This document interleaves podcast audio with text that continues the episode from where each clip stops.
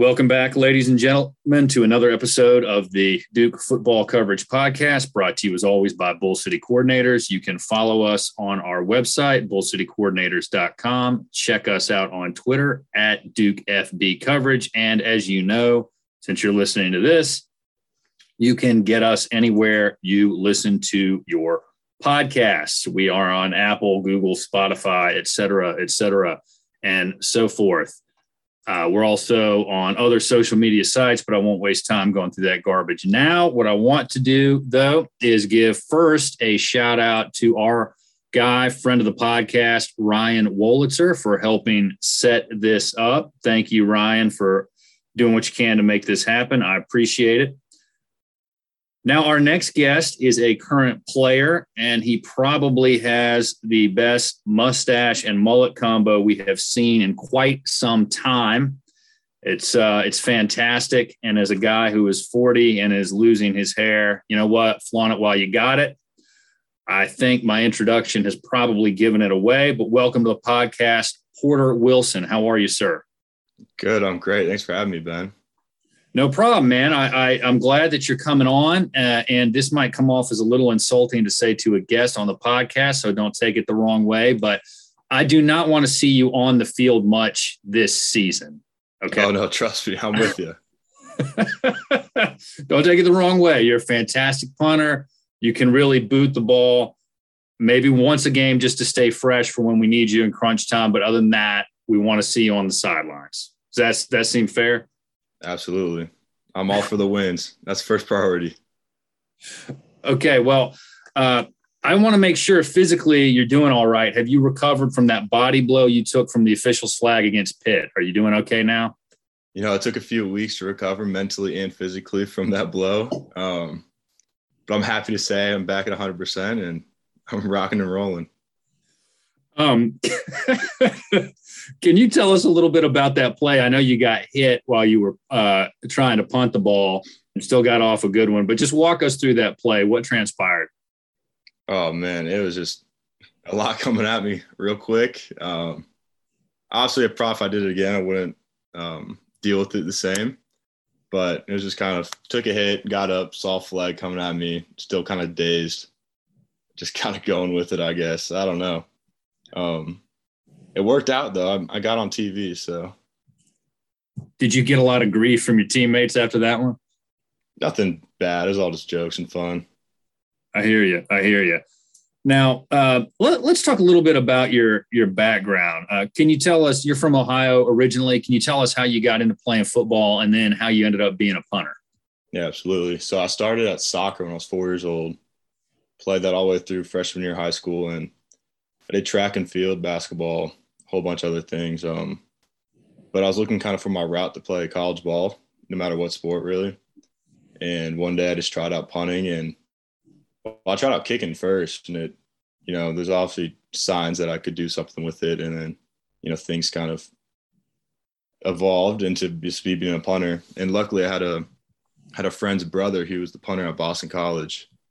It was definitely a big inspiration for me just to kind of learn the basics and like know what I need to do to get to the next level. What position did you play in soccer?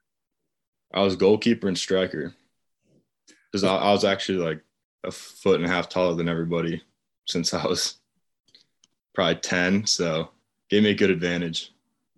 I, I suspected that you might have said you were a goalkeeper, given that you're a punter. Now I thought you might go uh, go in that direction. But tell us, you said you ran track and field. What what uh, what were you running? What what were you competing in? I was in the four x four, the two hundred, discus, high jump. Tried long jump a few times, four hundred a few times. Yeah, I was kind of just doing everything. So we saw some wheels that you had on you last season. Did you have to harken back to your track days for that? Yeah, maybe. Definitely soccer too. I just I love running when I get the chance.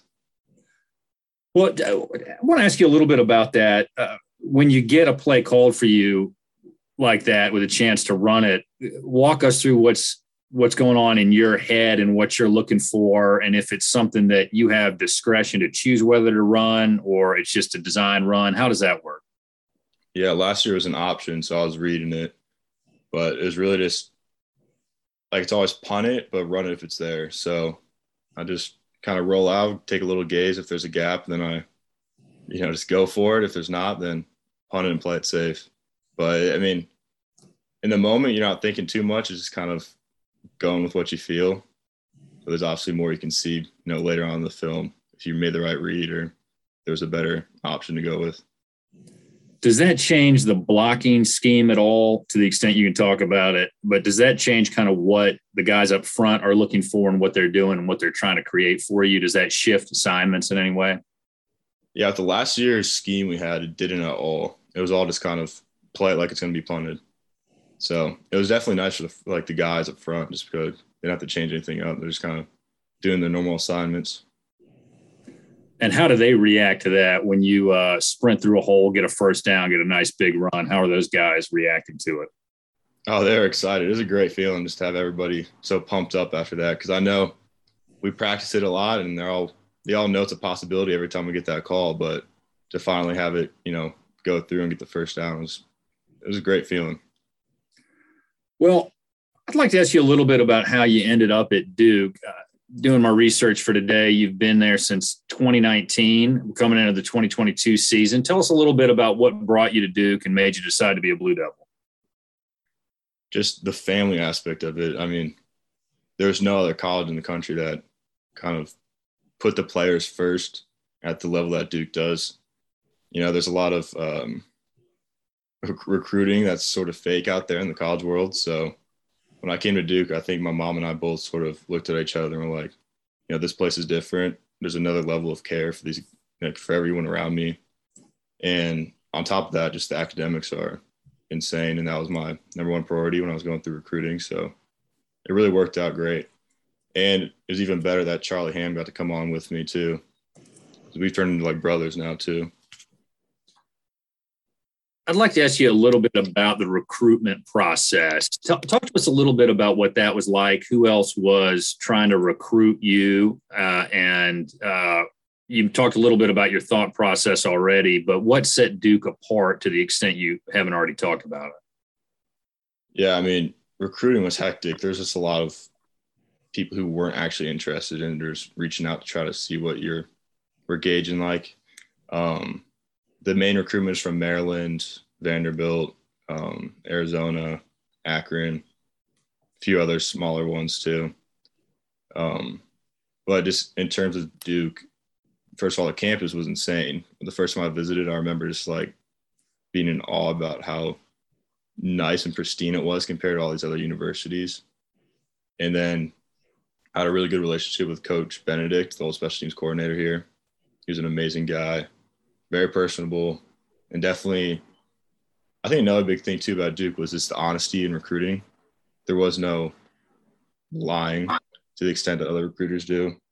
Um, it was very just like straightforward. This is our plan. This is what we want you to do. Um, this is what we see you doing. It, it, it just felt there wasn't a whole lot of uncertainty when it came to Duke. Well, you chose not to go to Maryland, so you've got a great head on your shoulders. Obviously, that's always a that's always a check and a positive check mark in my book. Um, one of these days, I'm gonna have to do a special episode about why I despise Maryland so much, but we'll save that for later. We don't have to get into that now. Yeah. Uh, well, talk talk to us a little bit. Uh, I'd like to switch gears some and talk about what we can expect this coming season from you guys. And we know about the coaching change and all that, but what I'd like you to talk about is the mood of the team now that spring practice is over, kind of where you guys are collectively and what you're thinking about as you head into the summer and start looking towards the fall. Yeah, guys are fired up. I think we're more of a team now than we've ever been. I think the new coaching staff has done a great job to kind of breed competitive or competition and whatnot. And guys want each other to be the best they can be. And they're excited to go out and compete every single day. So I think just the mindset of the whole team, we're closer. We want to, you know, the goal is to win now. It's not, there's not a whole lot of distractions. And I think guys feel like we're really being prepared to win. And I know everyone's been working their butt off. So I think there's a lot of excitement and anticipation. Well, how did the team progress from the beginning of the spring until the end of it? What did you see as far as improvements, changes, alterations in mindset? Yeah, from the get go, I think it's obvious with the new coaching staff, we weren't conditioned enough, we weren't strong enough. And those beginning workouts are tough for everyone. But, you know, you saw slowly but surely that by the end, you know, we're finishing workouts stronger, faster. Everyone's looking better. The mindsets are just totally changed from, you know, this is what we have to do to win. You know, it's not always going to be fun and games. And I just, you know, guys handled it amazing. Um, you can tell that there's definitely a shift in attitude. People are just ready to go out and win some football games. Now, tell us a little bit about your strength and conditioning coach. What difference has he made for you guys? You talked to talked to us about it a little bit already, but could you elaborate on that some? Yeah, Coach Feely has been incredible. Um, just the intensity, the workouts we're doing, how hard he pushes us. They're on a whole nother level of just, you know, his goal at the end of the day is to make sure we're the strongest, you know, fastest team in the country. And he's definitely doing everything he needs to do to get us there. Um, you know, workouts are probably a lot longer than they used to be. They're a lot more intense, but you know, like I said, guys have really come to love that, and they know that you know he's trying to do whatever he can to help us win. And I referred to him as the outdated term strength and conditioning coach. His actual title uh, is Associate Director of Sports Performance and Director of Football Sports Performance. So I'll make that change in my mind at some point. Uh, talk to us a little bit about the new the new coaching staff that you've got. Uh, tell us a little bit about Coach Elko. What should we know about Coach Elko? You know, he's a great guy. He's a player's coach. You know, he knows how to talk to us like a family. It's not so much as he's our boss, but you know, he's he's our leader, and he knows how to treat us like all like family. Treats us like he's we're his kids, and uh, he's got an insanely good football mind you know, I'm not the most, you know, football intelligent person out there, but just I've in the meetings, you can tell he's he knows what he's talking about, and you know, I like the way he's going with the team and how he's leading it. What about your special teams coordinator, Coach Doherty? Can you talk to us a little bit about him, what he's like, what we should know about him? Yeah, Doherty's been awesome. I think he has a great intellect on the special teams game. There's a lot of schemes, and you know, you got to know a lot of knowledge as how to run schemes against different teams. And I think he's doing a great job so far. I think he's a great guy too off the field. And I just think, you know, I'm excited to have him as my coach. And talk to us about the, I call them the kicking teams, the kicking teams unit as a whole, and what we should expect to see from them this year, maybe that we haven't in the last couple of years. Um, you already mentioned how close you and Charlie are, but just tell us about that unit, how it's coming along, how it's starting to gel. Oh, it's been it, it keeps growing stronger and stronger. We actually just uh, got a new long snapper, Evan Deckers from Mass from UMass. He's a grad transfer, and he's you know fitting fantastic. He's we're all essentially brothers in the room. There's no one who's an outlier, and just I know we all look forward to coming to work today or work every day with each other. And yeah, I mean, we're excited to play with each other. We all got each other's backs, and it's a good it's a good environment where there's some competitiveness, but at the end of the day, we're all supporting each other. Well, let's talk a little bit about your routine during the week of game day and what it's like being a punter. First off, although you don't have it right now, I would like to ask you about the mustache and mullet combo some. Where did the idea for that come from? And would you grow it all season or how does that work? Yeah, so I wanted to do something different, kind of help me stick out a little bit because punting is a very, I don't know, bland position where it's, you know, there's not a whole lot of attention going to punters. So I wanted to do something kind of stick out. And, you know, I've always wanted to grow a mullet and I figured I might as well while I have the hair. And my grandpa has a sick mustache. So I wanted to try that out as well. So it just kind of happened and uh, it's turned into a every season thing, I believe. Um, you know, I start growing the mullet at the beginning of March. I don't cut the back of my hair, so it's in process right now. Um, I just let it grow all season, and then the mustache starts in August.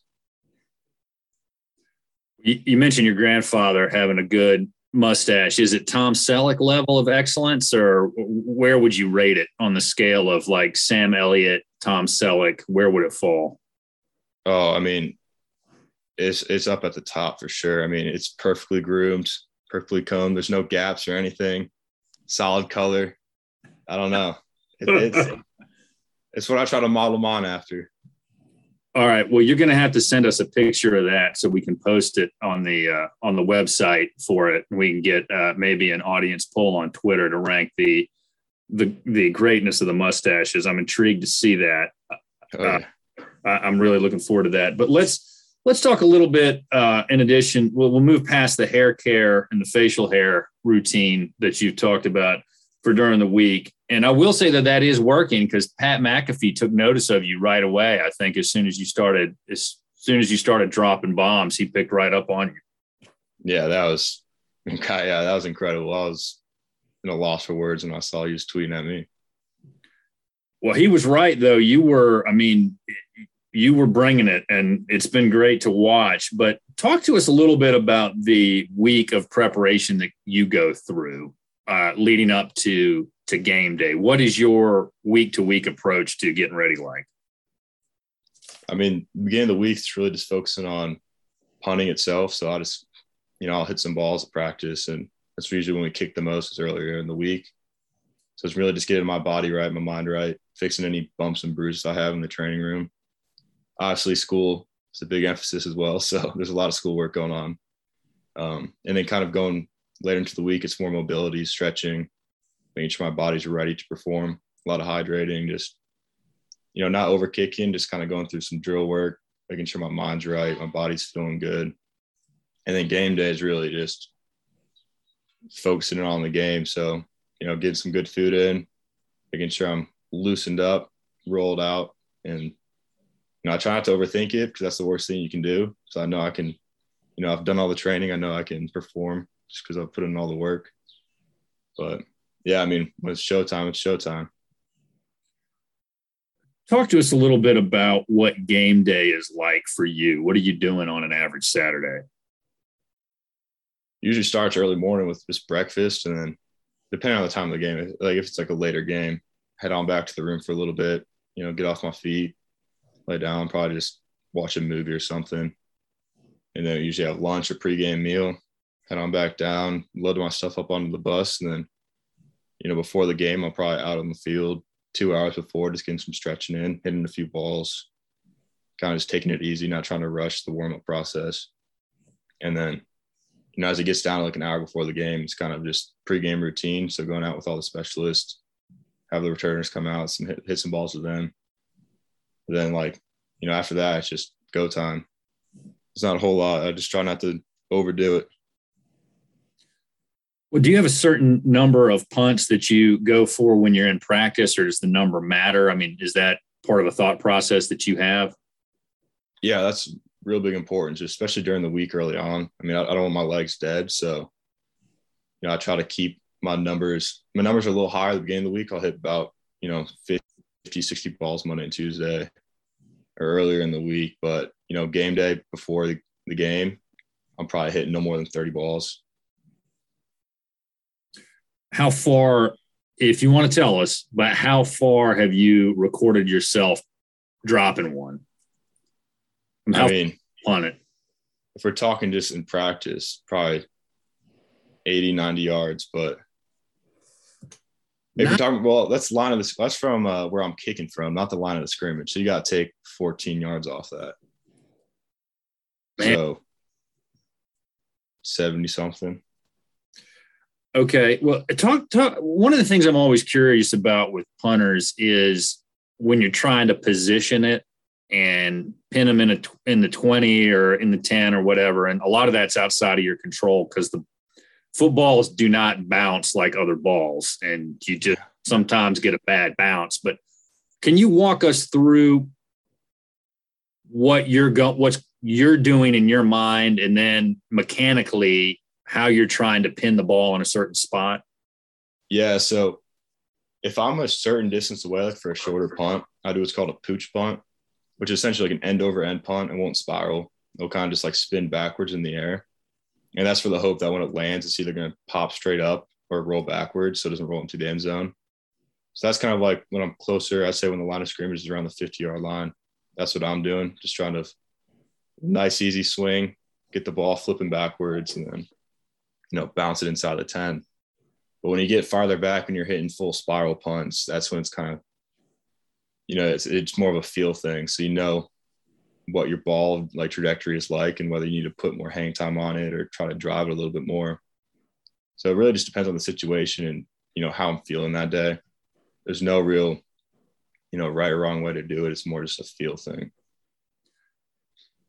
From your perspective, which one are you looking forward to more? A pooch punt, trying to angle it in a certain spot, or just letting it rip? I'd say a pooch punt, honestly, because that means we're further down the field and the defense has a better chance to, you know, get us the ball back closer to the, you know, the end zone. Tell us a little bit about what the practice and the preparation is like for a kicking team's unit, particularly on the punting team's end of things. What kind of stuff do you practice and prepare for? Just, I mean, the biggest thing for me, like specifically, is consistency. Just being able to hit the, you know, ball I want to hit every single time. Um, you know, definitely my drop. I'm sure you may have seen some punters do it before, where they just walk around and with the ball in their hand and drop it on the ground.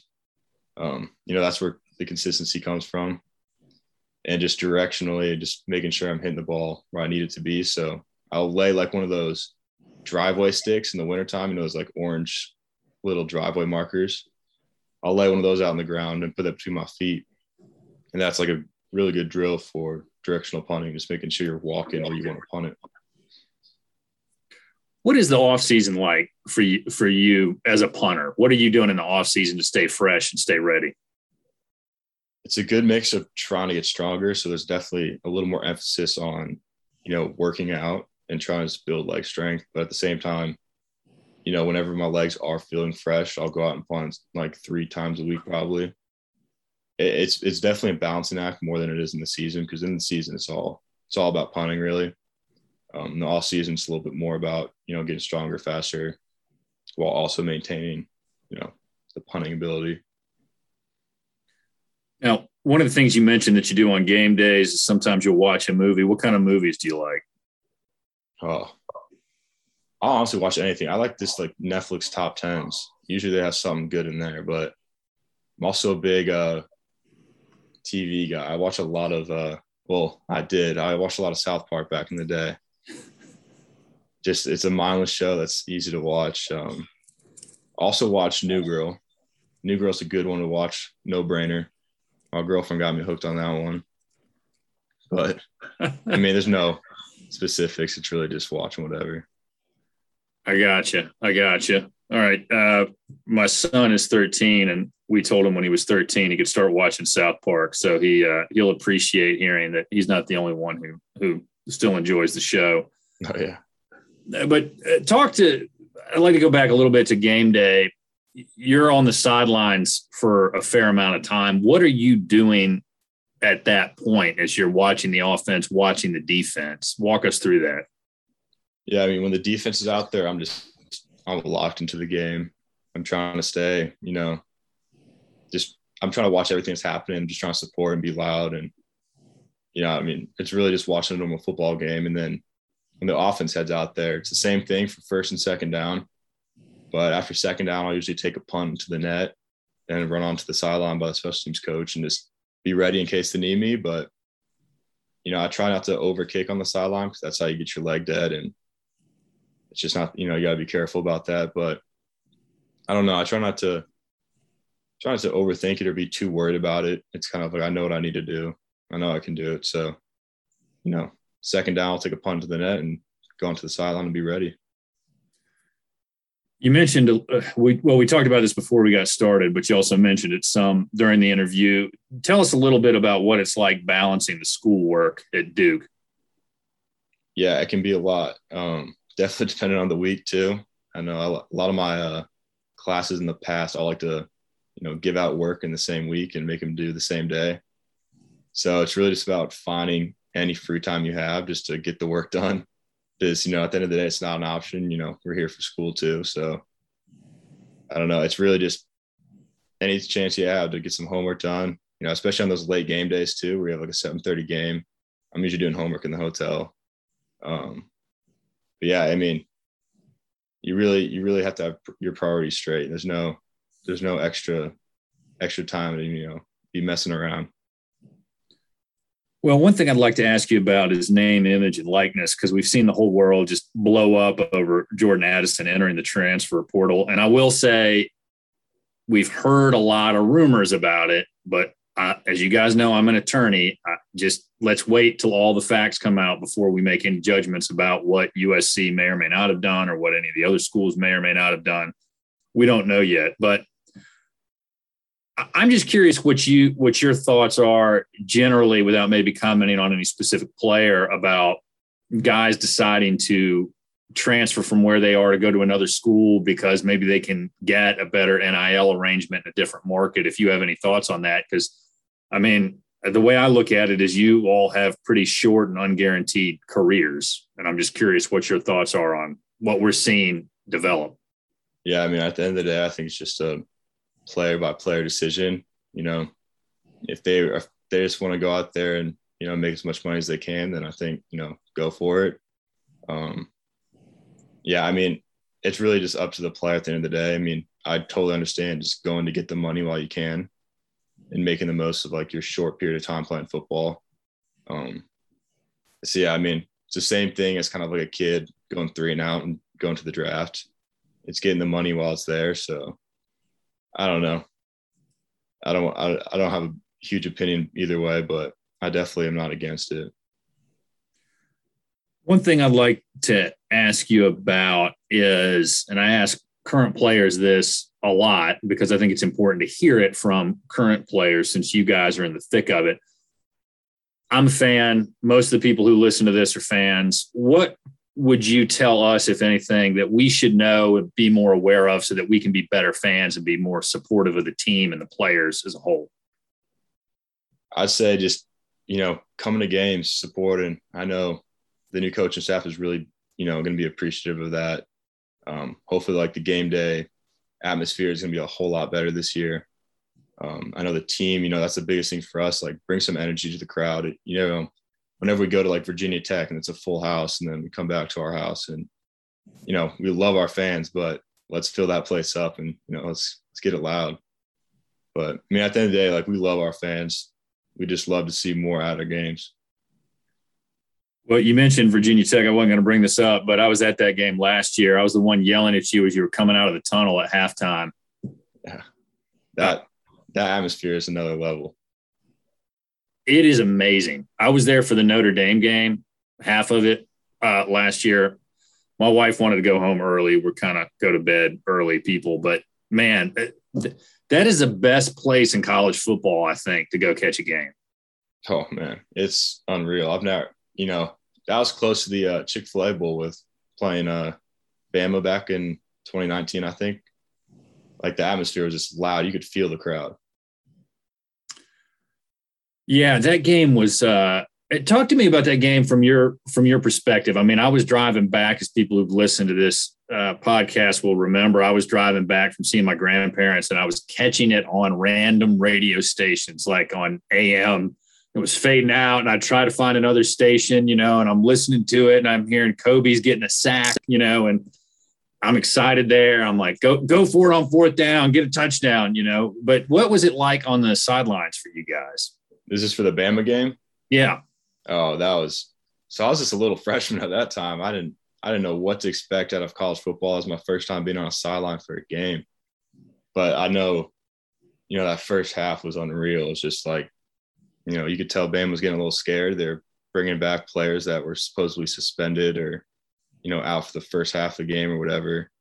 You know, you could tell we definitely shocked them a little bit, but I mean, that crowd you could literally feel in your body just every time Bama made a play. It was unreal. So that was definitely a you know eye opener to what college football can be like.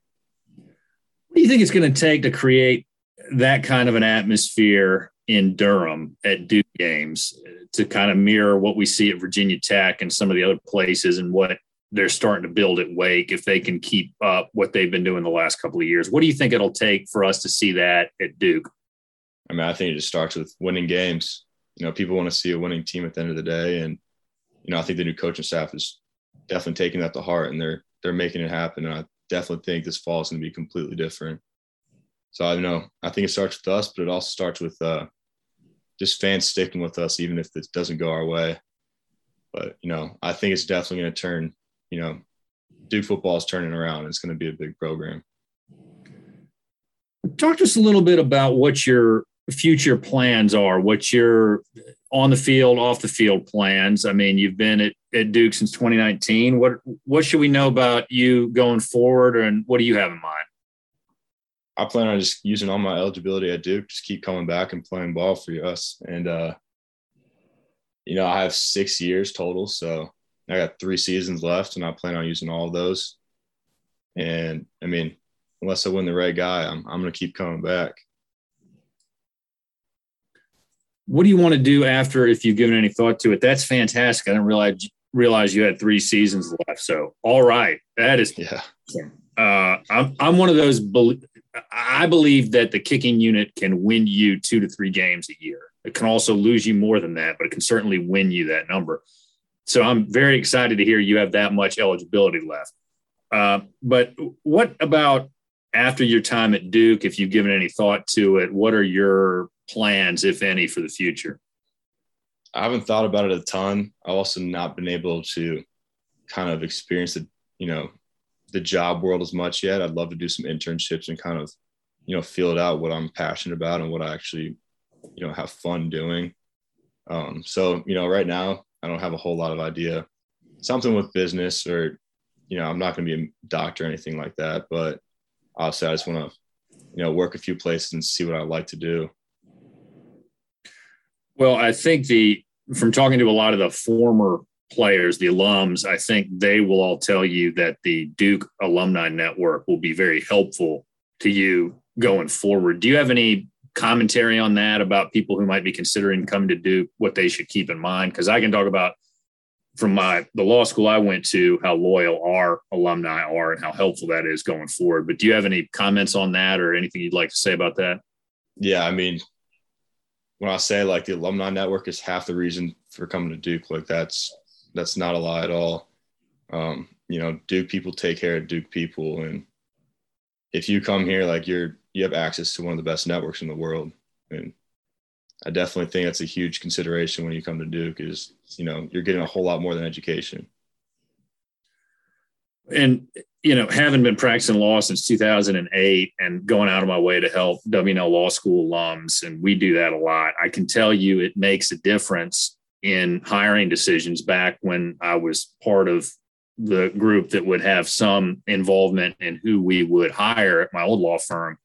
I would always, if two people were equal and one was a W&L alum, I would always push for the W&L alum, hands down. And I'd always try to push that person up because I was trying to give back to my school and build the brand. And, you know, if anybody is listening to this who's considering coming to Duke at age 17 or 18, you may not appreciate how important that is, but you can ask your parents or your friends or current players about it, and they will tell you how important it is because it is tremendously important. And if you have a chance to go to a school with a great alumni network, do it because that will pay dividends for you long term going forward. Yeah, generally makes it a 40 year decision, not just a four. It'll be set for life. You go to a good place with a good alumni network.